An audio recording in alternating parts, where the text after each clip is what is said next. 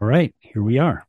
Here we are. Welcome back. Welcome back. Welcome back. I didn't get a rump out of that guy. yeah. Yeah. That was the, hey, it's the old guy podcast. Let's talk Yeah. about old guy stuff. Pew, pew. I was sitting on my back porch. sipping some lemonade. Hey, you kids, get out of my yard. Uh, Grace. Hey, this is Ollie. and this is Scott. And this is Science in Between. And this is, we're really digging into the in between today. Well, kind of, I guess. Yeah. More yeah, I mean this is this is maybe a little off brand for us, but um, but I think in some respects it's well. Let me let me say what it is, and then we can uh we can get into it. Sure. Um, so both Ollie and I have had leadership roles in higher ed, and and both of us are are taking on more of that recently. So, um, you know, one of the things we've been thinking about is is just that you know higher ed is and and K twelve ed are systems. They're big systems. But one of the shifts that's been slowly happening, but uh, is it's now happening at an accelerating pace, is that both K twelve and higher ed are being asked to operate much more like businesses. Um, and there are all sorts of pros and cons to that we can talk about. Um, but that's not really what we want to talk about. What we do want to talk about is the result of that shift means that people in roles, um, both in K 12 and higher ed, now have to think much more about the way their organization works as a system instead of just being able to, you know, oh, we, we teach classes and we, you know, do research and, and we sort of do our thing. Now, um, leaders are having, and, and, um, just folks in, in the, you know, rank and file are having to think more about like, well, how do we do our work? How do we, right. how do we organize these systems so that we can accomplish what we're trying to accomplish because it's getting increasingly more like a business and it's getting increasingly technologically driven like so much of our work is is done through technology and most of us haven't thought deeply about how that technology impacts the way we work. It's just you know a thing that we use. So so Well, I we're going to try to dig a- into that a little bit. there's one more factor that I think is really um that impacts this. It's you know in higher ed we talk about this thing called the en- enrollment cliff, Hmm. and it's uh you know the folks who look at look at these uh, th- these data, they're like, hey, look, the number of high school graduates are decreasing, and and they've predicted in 2025 that there's this coming enrollment cliff in which the the number of high school graduates will drop precipitously. It's just not. It's more from a factor of not not kids aren't graduating. It's just that there's just less students, right? There are less students in K to 12. They're like I know you're. Some of us are going. Well, my high school is growing. Well, other high schools are not. Other high schools are like really uh, decreasing in size, and so overall, the overall number of students who are going into higher ed is decreasing, and that's really going to have an impact on a lot of schools. We're going to see some some schools make it and some schools don't. Hmm. And that and and those of us who have been working in leadership roles have seen this, have seen it coming and some schools are positioning themselves really well for, you know, this enrollment cliff and and uh, like considering the types of work they're doing, the kinds kinds of things they're doing with their students, the ways they support students and the processes and things that they do to support students. And then other schools are just like, we'll just keep what we've always been okay. We'll Yeah. just keep doing what we're doing. Or maybe, you know, becoming a little bit more, you know, like you say, um, focusing more on the bottom line and just saying, okay, if we do that, if we focus on the back end, like the, the business side of things, then we're going to be okay. And I'm going to say they're not going to be okay. yeah There, there's some treacherous days ahead. It's an existential crisis for some, from some colleges. It Yeah, absolutely for sure is. it is. Well, and the pandemic gave us an early peek at that, right? Oh, because it did. because there are a lot of small colleges and universities in particular that that went out of business that are no longer around as a result of the pandemic. Yep. And um and And there are more to come. and there are more to come. So thinking about what that means for us and what that means, I mean, you know, fundamentally one of the one of the biggest differences between leadership in a in an academic institution and leadership in a business is that the folks in an academic institution have no training to do their work. Like Right. I, I'm a faculty member, right? So and in education, at least many of us have some kind of teaching background. So that component of the work, but there, there are people in my university who got no teacher training either. Yeah. But so they didn't learn how to do that part of their job. And then now they're being asked to just because they're faculty members and who knows what the criteria are. But now it's like, oh, well, you're going to be a department head or you're going to be an associate dean or you're going to be a dean. dean or, or, right. or, or president, right? right? It's like, and your, your you training know, for that is zero, right? Right. You so are running a multi-million dollar organization, billion, billion, yeah, or billion, like yeah. Penn State, like you yeah. know, Millersville is a you know probably a couple hundred million, maybe a, like a hundred and twenty million uh, dollar institution. You know, Penn State is a billion dollar institution. Yeah. You know, and and we're our president, who's who's a who's a good guy. He's a trained biologist. Yeah, like like I think he's a botanist. You know, and which is not like knocking botany or his no. background. It's just that would would we like I don't know if you like yeah I don't know I, I mean that just I think is one of the aspects of the problem right yeah but I mean one of the challenges too is is I think at least those of us in academia don't really want universities to operate just like businesses because there are reasons why it shouldn't. It's a different type of organization. So this idea of like, oh, and and this has happened in higher ed is like, oh, well, we're going to go out and find some Fortune 500 CEO and hire them to be our president because they're right. going to run it more efficiently. And it's like, well, yeah, there's a problem with that because efficiency is not necessarily exactly what you're after in a higher ed institution because institutions of learning are are not efficient and we've talked about all sorts of reasons why that's not sure. the case but um, so there is this tension, and I think um, what we thought we talk about today is just some of our thinking about that and how we're thinking about it and what we're thinking about it. And um, I'll say one more thing. This was spurred by um, my finding this book called "Come Up for Air," which is um, by Nick Sonnenberg, and I'll talk a little bit about that, but um, but it it basically helps you think about well if you're going to be running an organization or a group of people and this applies to teams as small as three and teams as big as you know thousands um, how do you think about doing that work in a way that doesn't force you to spend all your time doing the work about the work which is he, he talks about which is like you know, digging through your email for that file. Oh, Ollie sent me right. that Word document. Where is it again? Was it in an email? Did he text it to me? Did he put it up in Google Docs? Did he write this, this, and then meetings, which is the other killer in, in all right. organizations. How we use meetings, is, right? Yeah. Yeah. Well, I mean, it's, it's like if, if a lot of time is spent just triaging stuff, right? Yeah. Then there's probably a like a system or a process that needs to be res- revised. I hmm. mean, that's not a knock on the people who are creating those systems. It's just that, and maybe those systems worked at some other point, but they're not working now. And so hmm. if most of your time is just spent cleaning up stuff. Now this, hmm. I I'm, I don't mean to go off on a rant, but this is something that happened to re- me recently. We have, um, you know, we have a lot of pre-service teachers at Millersville and um, one of the things that happened recently is, I mean, we have to students have to have clearances to go out and to work in the field, and so this is um, really inside baseball. And I apologize if you're not in higher if you're not in higher ed and you don't work in, with you know teachers and teacher education. I apologize, but uh, so we have these students who have to go out in the field and they have to get clearances, and that's a requirement, and and that's you know from an ethical and you know legal standpoint, that's all fine and good. Um, but what happens is our field service office will just query the you know the registrations in the fall and just purge all the students who don't have clearances. And so you'll get a list of 200 250 students who are just removed from classes. And and their their point of view is like well hold on. Like they we've told them multiple times they need these clearances through email or whatever right? Mm-hmm. and and they didn't do it.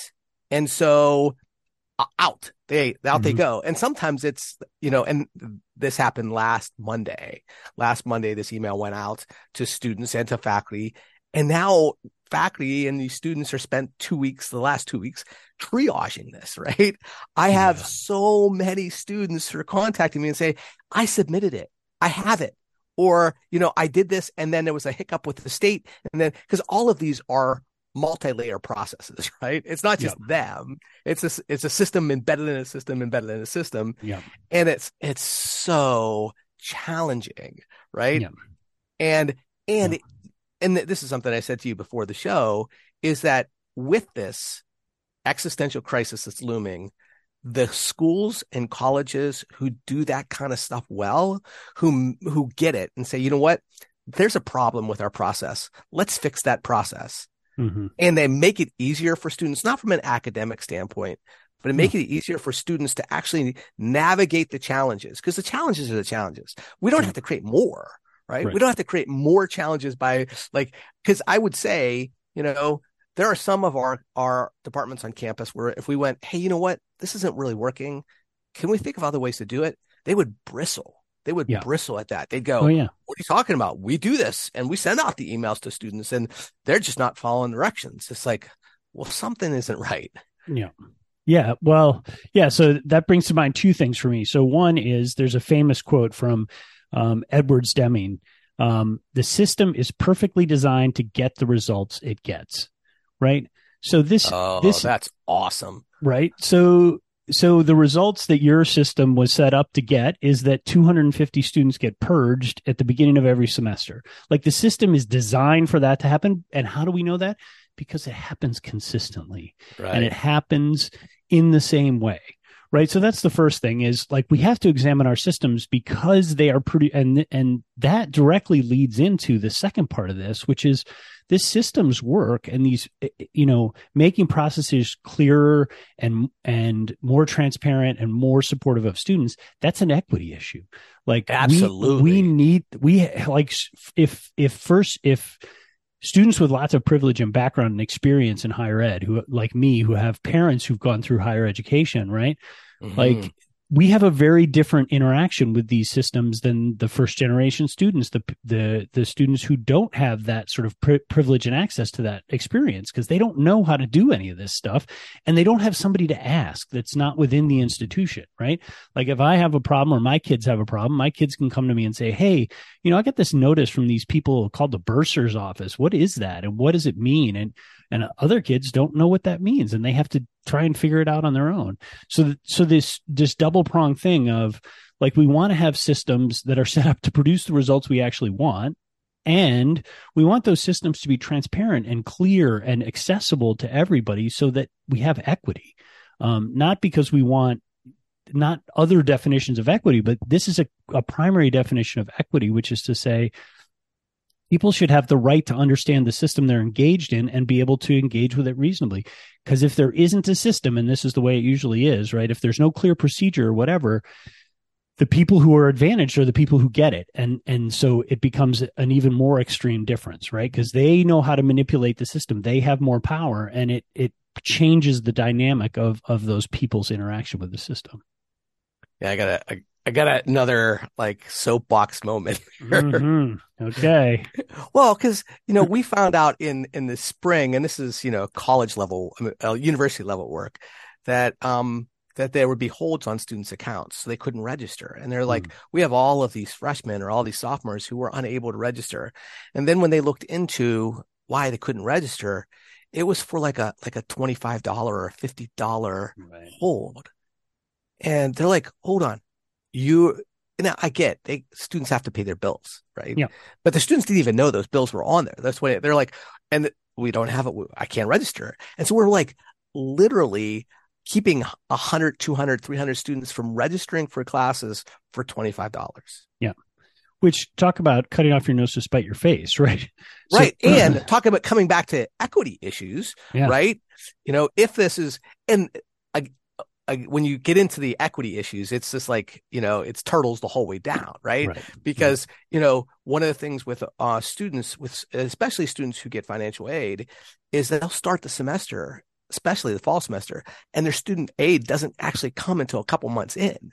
Yeah. And so when we we have you know textbooks right? Textbook requirements and students don't have the money to buy the textbooks. So we've been like trying, doing a lot of stuff on campus to try to get uh, open educational resources. That's a, a perfect example of trying to change the system mm-hmm. to make it better for the students. And and, and, make it better for all students, but specifically maybe a population of students who might be marginalized. Because when I said it to student to, to some faculty, well, you know, they, you know, the students who come on financial aid, they're not going to get their actual first check until like mid October, some of them. Or mm-hmm. so then we set up a loan program where students can borrow money and then pay it back, you know? Mm-hmm. And so Yep. those are the kinds of creative solutions, you know, or a, a textbook borrowing pro- process, or hey, put put a textbook on in the library and put it on, you know, reserve so a student can check it out or take a look at it.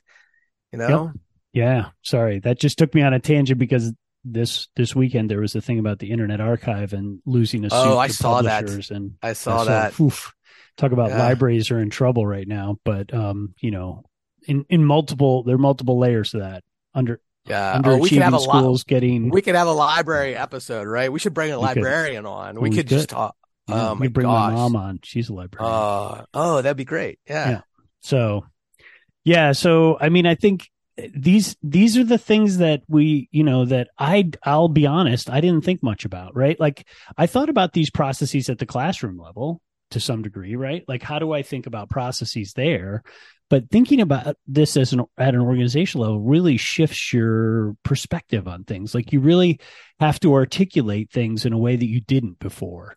Um, and I think that's you know like it because there is a in a classroom you have access to people and you can build the culture through relationships right but in an organization those relationships are much more diffuse and distal like you may have only very limited contact with a lot of the people that that are in the system that you're in and so you have to figure out well how do we have a process how do we have to how do we have a procedure that's well articulated so when when I ask you to do something, you know what I mean and you can do it. Um, because otherwise the system breaks down and, and the people who are usually impacted by that are not necessarily the people in the system. They're the people using the system, which for us Right. is students. Right. So yeah, this, um, yeah, I mean, so so one of the big things I think that's really interesting, and this goes to this this point, I think, um, in multiple ways.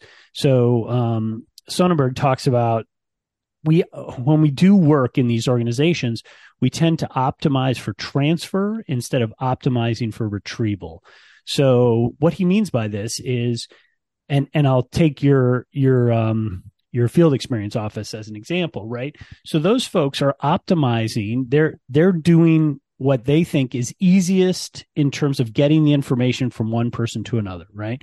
And for them, that means sending out an email, right? And it's mostly easiest for them um, because that's a very efficient way to send information to a lot of people. Email, you just put all their names in the in the CC list and you blast it out, and you you're done, right? Right.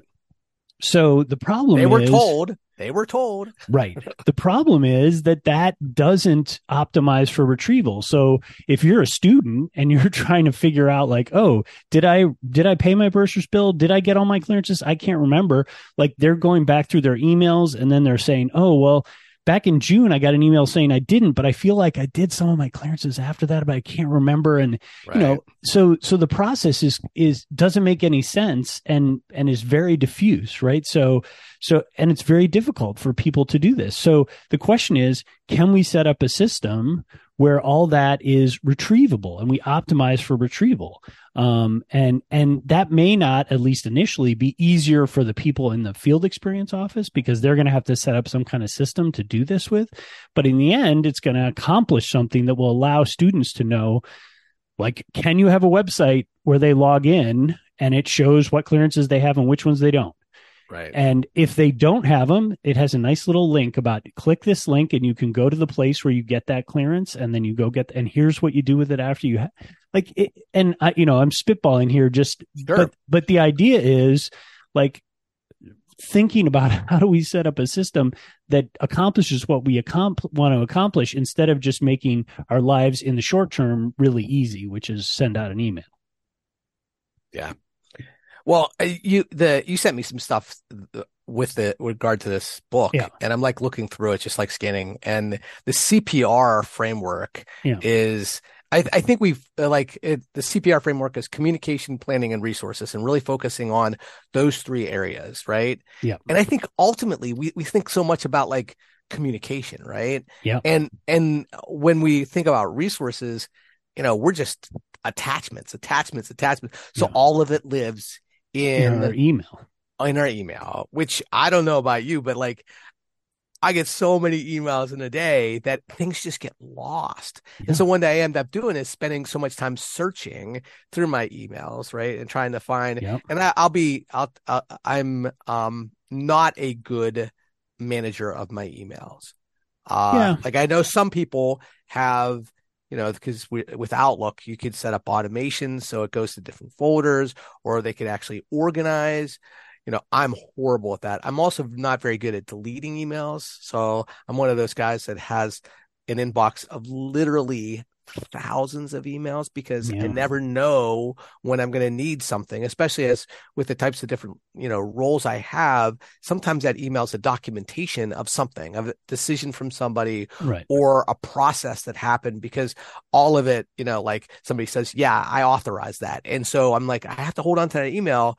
But it's like, well, what do I do with that? Like it just lives there. And I try to search for it. I'm like, I know it's out there someplace. Right. But so all of it is focused on the communication stuff. We never spend any time really focusing on planning for it, like planning for like how this do. We just do it, right? Yeah. And thinking about resources and the types of resources we use and how best to do that. I'm like going, oh gosh, we got a lot of work to do. Yeah. Well, I mean, I think this is exactly it. I mean, for me, it was eh, to some degree overwhelming to think about this. I mean, another example where this comes into play is like one of the challenges we have at Penn State is it's very difficult to be promoted if you're a staff member in the role you're in. You have to change roles, and that often means at Penn State changing colleges. So if we have a really good staff member who's doing a great job, it's very difficult to give them a raise and give them more responsibility. They have to go somewhere else. Now, maybe we're lucky and they come back, but usually they don't. And so what that means is there's a lot of churn in the staff.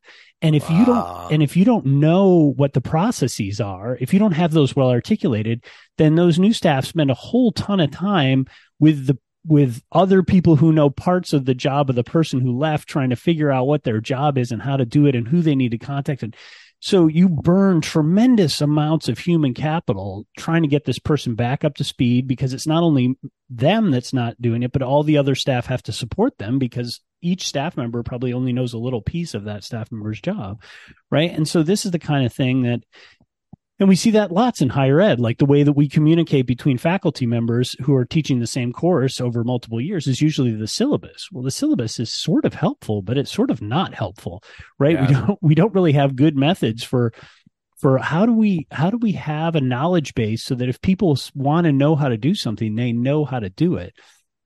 And we don't plan for any of that stuff, that whole resources column, right? I mean, it is um it's it's fascinating, but but yeah, this idea that like uh, like in the past month as I've transitioned in this new role, I more and more hate email. Like I was not a huge fan of email, but now I really hate it because there's so much stuff coming and so much of it comes like what you're describing, Ollie, via email where it's like, "Oh, did you get that attachment with the enrollment information?" I'm like, "Well, probably, but I don't know like who did come well, it, it came from this person, it gets CC to this person and then, you know, to add another layer to this that you and I just talked about in our retreat is then everybody names their files the way they name their files. So then you've got this whole, and they're not named by you because they were sent to you. So now you have this big folder full of files that have terrible names like enrollment data, and that's it. no year, no nothing, Right. or for who or what. I mean, enrollment data for who knows? And you've got this huge stack of 500 files in your in your um, downloaded inbox. And and you're like i don't even know how to make sense of this. I got to spend 45 minutes like culling through all these files to figure out what they are.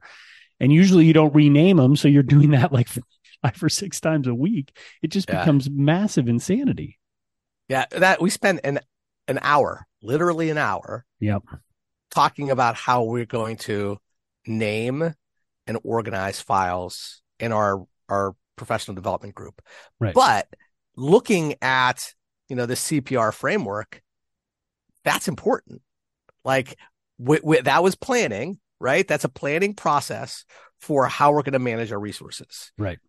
Now, is it the best system for it? Well, it's better than what we had, which was we had a, you know, not that we had a folder named miscellaneous, but we might as well. might have. as well it's like the junk drawer of files Right. it's just Well, like it's in the junk, and then you have this over, like everything gets put into it because it's easier. And that, I think that's the challenge for me with email is that, you know, I have sort of like a like a triage. Like I'll just spend time sitting to answering emails, and as I get new emails coming in, there are ones where I'm like, okay, this is a level one type of email. I have to answer this right now, mm-hmm. or there's something. This is easy, so this is an easy thing. I can answer the email. But then the ones that are a little harder to answer, or are going to take more time, or the ones that it's going to be hard to write, I tend to like you know push those off for a little bit just because it gives yeah. I need more especially if it's something that's going to require me to schedule like if it's something that I know I'm going to have to like dig into my schedule say somebody wants to have a meeting like hey yeah. I want to have a meeting about this can we find a time to do that that's like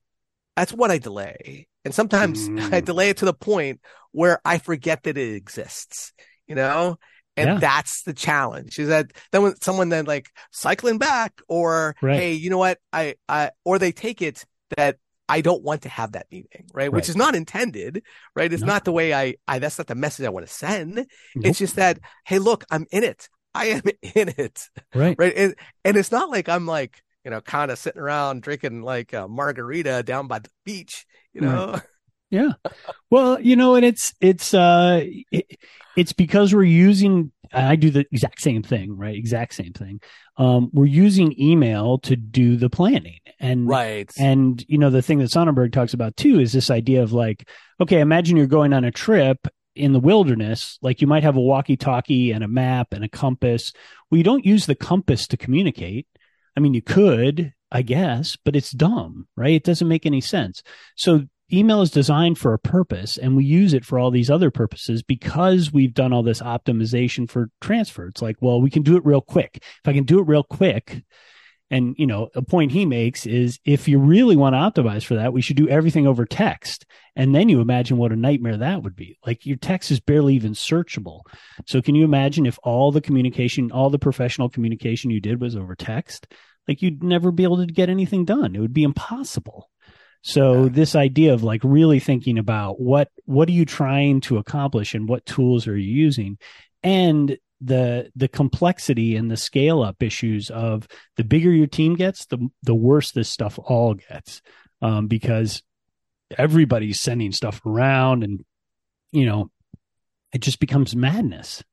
Well that that that's the that graphic to me was like really interesting. It's because yeah because what it has is it's kind of like the sh- you know, remember the old string art yeah. You know what I'm talking about? Where like, yeah. okay, you have like, you know, a square and then you connect the ends with this square and then you go across. Well, that's kind of the graphic that the, that this has. So like if you have a two person group, it's just one string back and forth. Like it's yeah. just me and Scott emailing back and forth or texting or whatever. Right. But then we had a third person. Now you have a triangle and you're connecting all those different things.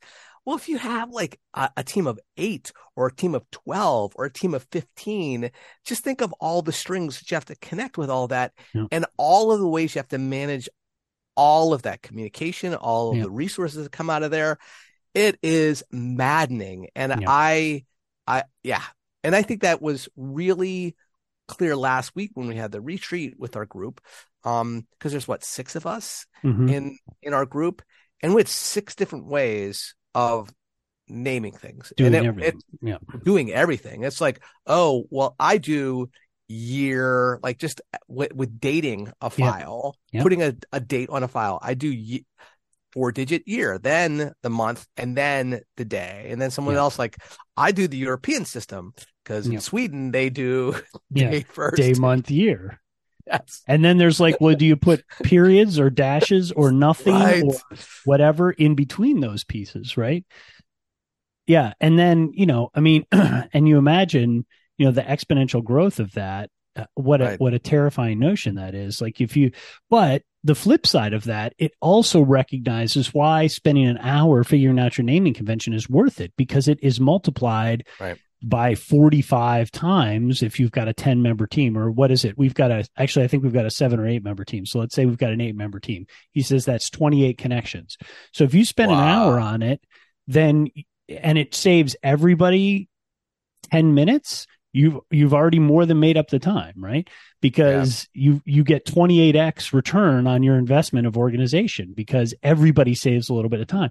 So this is how this is why this optimizing for retrieval is so important because if you do it if if the person looking for the thing that they have to do doesn't have to email five people and say hey does anybody know where this document is? Because i'm trying to do x and i don't know how to do it and i know there's a document but i can't find it. It's not in the and so then four other people have to get involved and maybe one of them answers quickly or maybe and then people don't see it. So multiple people end up answering and it, just like the the massive loss of of human time to this stupidity is is you know sad. Like you you have to say like we really we really need to have these systems in place so that we don't you know make our work all that much harder because it's already really hard. Yeah. Well i think one of the, going through this you know this file you sent me they they have a quiz mm. right? Like they and it's and the quiz is you know really a reflective thing on uh, for your, for each of us to to think about how how we do things. And they're saying um you know take this quiz and when you know think about these things. Like you need to tell your friend you're running late. How would you do that? Yeah. uh, you have an update to share with your team about a project you own. How would you do that? Uh, you need to onboard a new team member and can't remember how to do it. How would you do that? You know and it's like the thinking about specifically the types of tools and the and the methods of communication that's really powerful from from my i won't we don't i won't read through all 10 of them. Yeah, yeah. but but i think that what's powerful about that is thinking about the different modes of con- communication and the intentionality of it right? Because i think what we just do in our higher ed is we just go okay i'm going to send an email uh, right? I'm going to send an email because because that's what we have i don't think it's right? just higher ed but carry on. Right right yeah it's like email, email, email. When you, but, but when you start to think about like, now I don't want to text my students, right? That's not something, but there are other things we can be doing with, you know, the systems we support, uh, the students we support that aren't just, you know, I mean, when you think about like, you know, uh, learning management systems, there's announcements in learning management yeah. systems. There's maybe a place in your learning management system where you have like a FAQ section where, you know, because you right. keep getting the same questions all the time. Yeah. Maybe put that. And those are the types of things of like thinking about how you can do things differently to better support the people and systems you're trying to accomplish. Yeah. You know? Yeah. And I mean, I think that's, you know, all those things are, are good examples of how, I mean, I think one of his core pieces in that communication and planning thing is to really separate those practices out. If I'm asked, if I'm just communicating something to Ollie, right, some information to him, then I can send him an email. That's fine. He reads it and it's done. But if I want to meet with Ollie, well, then I want to send him a calendar invitation because that's a very different thing. I'm asking him to do something, to come to a meeting with me. So I want to send him an invitation and then have him say yes or no to that thing. But if I want him to do some work for me or with me or whatever, hey, Ollie, I need you to. If I do that over email, that just gets lost. Ollie right. doesn't remember if he has to do it, when he has to do it, what the deadline is. I don't remember. I don't know if Ollie's done it or not because I have no way of checking because it's all just through email. So then I have to send Ollie an email and say, Hey, did you do that thing? And he's like, What thing? I don't remember a thing. And oh, well, check your email from three weeks ago. I sent you that. It's like, that's madness. Like, the communication and the planning have to be separate from each other. You have to have a place where you, and we, most of us have some individual process we do for that, a to do list or whatever. I got but, one right here. It's exactly. all paper right now. Exactly. Yeah. But, but the problem with a to do list, at least individually, especially a paper one, is uh, if I've asked Ollie to do that work and, and some other work is contingent on Ollie's work, and I, I, don't know if he's done it or not. Yeah. So it's like, is there a system? And this is what he talks about: is having a planning system like Asana or some of these Trello, these project planning tools that let you say, "Oh, I've assigned a task to Ollie, and I can see in the system that Ollie's completed the task." Well, now I don't have to send him an email or do anything. I can see exactly where where everything is. But that requires that you add a new tool, and it requires learning that new tool, and all of that costs hours costs human right. capital but then you have to say well what does it save us in the long run to do that yeah it's going to suck and that's why people don't do it is it's like well it's going to be hard and people are going to complain and some people want email and don't want to use teams and you have to say well look we're using teams i'm sorry you don't like teams but teams is the way we're going to do things so um you know stuff like that is really hard i hate teams with the fire of a thousand suns yeah I mean, really hate it. But yeah. I use it, you know. Yeah, me too. But I, I'll say this: one of the one I think, um, while lots of systems and organizations you know, suffer from this. I think education may be unique in some ways because I think there's this sense of individual autonomy and agency that is sort of built up in in because like when you yeah. teach your classroom like you're in your classroom yep. you're like this is this is my domain this is my world How, i get to set the rules here and i worked with colleagues when like I remember when we got email addresses. So that's how I, am sure you do too. Uh-huh. Like I remember when I got an email address that was organizational because I it, like first couple of years of teaching, I hadn't had an email address. I was like, oh, look at this, we have an email address, and I had students I mean, I had faculty members. I still have people on campus who say this. I don't do email. Yeah. I don't do email. Yeah. And it's just like, yeah, I had, we had a, uh, I, I had a big conversation with a faculty member just recently who said, I don't go to, I don't do Zoom. I'm not doing Zoom meetings. If my dean is going to invite me to a Zoom meeting, I'm not going to go. And I'm like, uh, what now? it's it i mean but that's but i think there's this sense of autonomy right mm. that you have or agency over your communication and your you get to set the rules for your classroom and then that sort of spreads out to be i can set up the rules for me because yeah. i am a sovereign agent at this yeah. university right no I, I mean i think that's an endemic problem in in higher ed that i that i think impacts lots of areas of our work sure. right which is faculty see themselves as essentially independent contractors. Like I work yeah. for Penn State, but really I work for me. I'm building my brand. I'm publishing my articles. I'm publishing my books. I'm getting my SRTEs up. I'm doing whatever it is so I can do this thing. Like you're building your brand.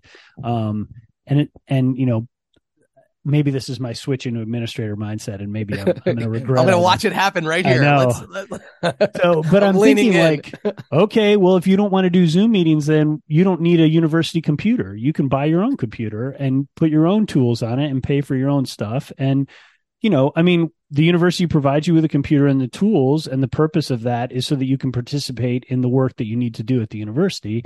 Um, now that's I would never actually say that to anybody, but it but it is like the flip side of this is um, independent contractors mentality for faculty doesn't take into account um, this I don't know the reality that we are still a community, right? That we are a community and that that to succeed as individuals we need some of that community.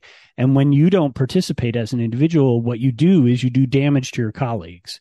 You make yeah. them do work so that you can be more independent. And that also is an equity issue, especially when that's distributed inequitably, what it almost always is, right? It's usually the people of color and the women who are carrying that extra work and that emotional labor and all that stuff of like, oh, we have to be a community. So I'm going to invite people to this thing or I'm going to whatever right? These this sense of like how do you how are they going to create community? So it it is it's a devilish problem because uh, you know, that is an, a big disadvantage that higher ed has is that a lot of the employees the system is set up to make them feel like they're independent operators. And that makes it much harder you know we talk about herding cats it makes it much harder to get faculty to do stuff.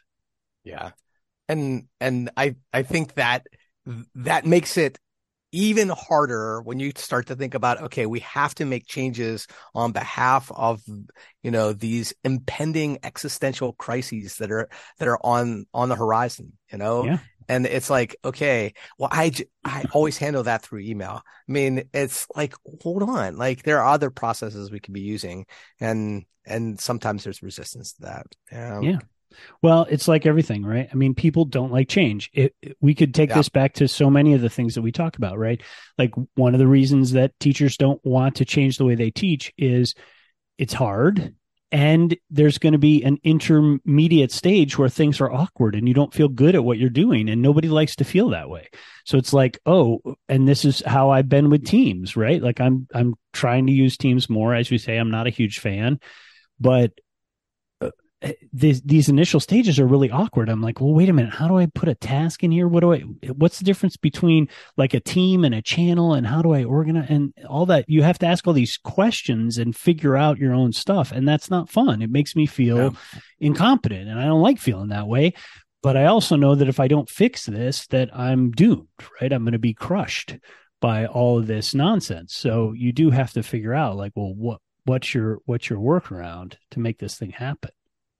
Well, I will say this, even though I, I have this, you know, this hatred for, for teams and Office 365 in general, there are some pretty cool things if you dig in there that, that you can do that would change your workflow. I'll give you, for instance, uh, friend of the show, Leslie Gates and I are working on a project where we're trying to have people sign up for stuff and they want to sign up for a meeting with the two of us, you know, and trying to figure out a time. So we, we use bookings mm-hmm. and this was something hmm. I, I spent some time working with a few semesters ago because I want to have students be able to, you know, sign up for office hours. Well, she took it to the next level. Like she figured out a way that she, both of us are in there so that a student can, or a person can come and sign up for a meeting with the two of us at the same time. Nice. And that's, and it's really cool. And it sends us an email and it sends the person an email and it sends them with all, like it's all automated right yeah. and it's it's it's really pretty slick. And it's something that, you know, I it made me hate Office 365 and Teams just a little less. Maybe it's yeah. a uh, maybe not a, you know, the the hot fire of a thousand or a million yeah. suns. One less. We did one, one less. One, one less. yeah, it's like a fungus. It slowly grows on you, and eventually you're just covered in fungus. Next thing you know, I'm like getting a tattoo with Office fungus guy. Yeah, with a like Clippy. The, yeah, with Clippy. Like, hey, can I help you today? Hey, it looks like you're writing a letter. I've got some suggestions and a template for you. Uh, oh gosh, go away, Clippy.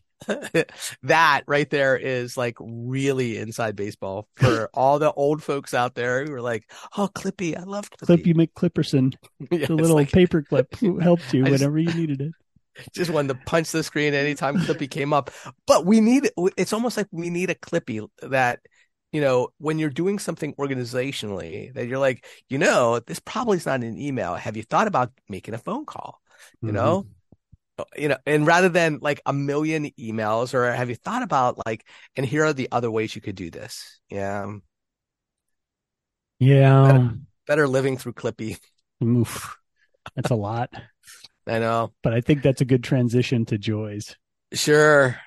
Absolutely. Sure. You have you have one? Um, sure, I have one. Um, so I've been reading. So I'm a I'm a. Those of you who are are longtime fans of the show, hello Leslie. Um, um, would know that I'm a soccer fan. Um, I like soccer slash football, depending on what continent you're on. And um, I'm a Liverpool fan, specifically in the in the Premier League started this weekend, so that was fun for me. But prior to that, I've been reading a book that I just finished called Among the Thugs. It's by Bill Buford, and it's from the 80s. Um, and he went over, and, and this is related to Liverpool in that one of the worst disasters in uh, in English football history happened in a Liverpool match where um, I think it was 92 fans were crushed to death at a at a uh, Liverpool match. Um, but he, what he did is he went over to England to try to understand the sort of um, violent thug culture of of English soccer and uh, or English football. And um, and it's a I mean it's not a it's not a happy book. I don't know if it gives me joy, but it gave me a real understanding of something that I don't think I really understood about English football and how tightly it's tied to this sort of history of of violence in um, not just in the UK but around around the world. But but the UK sort of exemplifies it in a lot of ways. So um, it's a really well written book. It's anthropological, and I like these kinds of things where it's he embedded himself basically for three years. He was a he was a football fan. He went to matches and he went to away matches um, where they were, you know, the away teams are like penned up in these basically fenced in pens so that they don't interact with the other the other uh, team's fans. Now, this is the old timey. It's I don't think it, the violence in, in football is quite as bad as it was back then. So I though I still think it's around. If you watch Welcome to Wrexham, they talk about the the yeah, fan violence yeah. and that the hooligans and the firms, what the the parts of the team fan base that are called the firms, and basically they they are the fighting members of the fan base.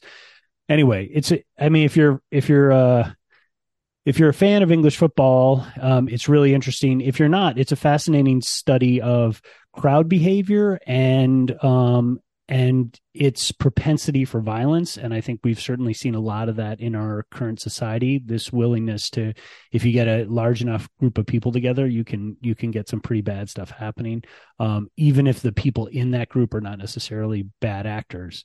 Um, so yeah, it's a it's a really interesting book.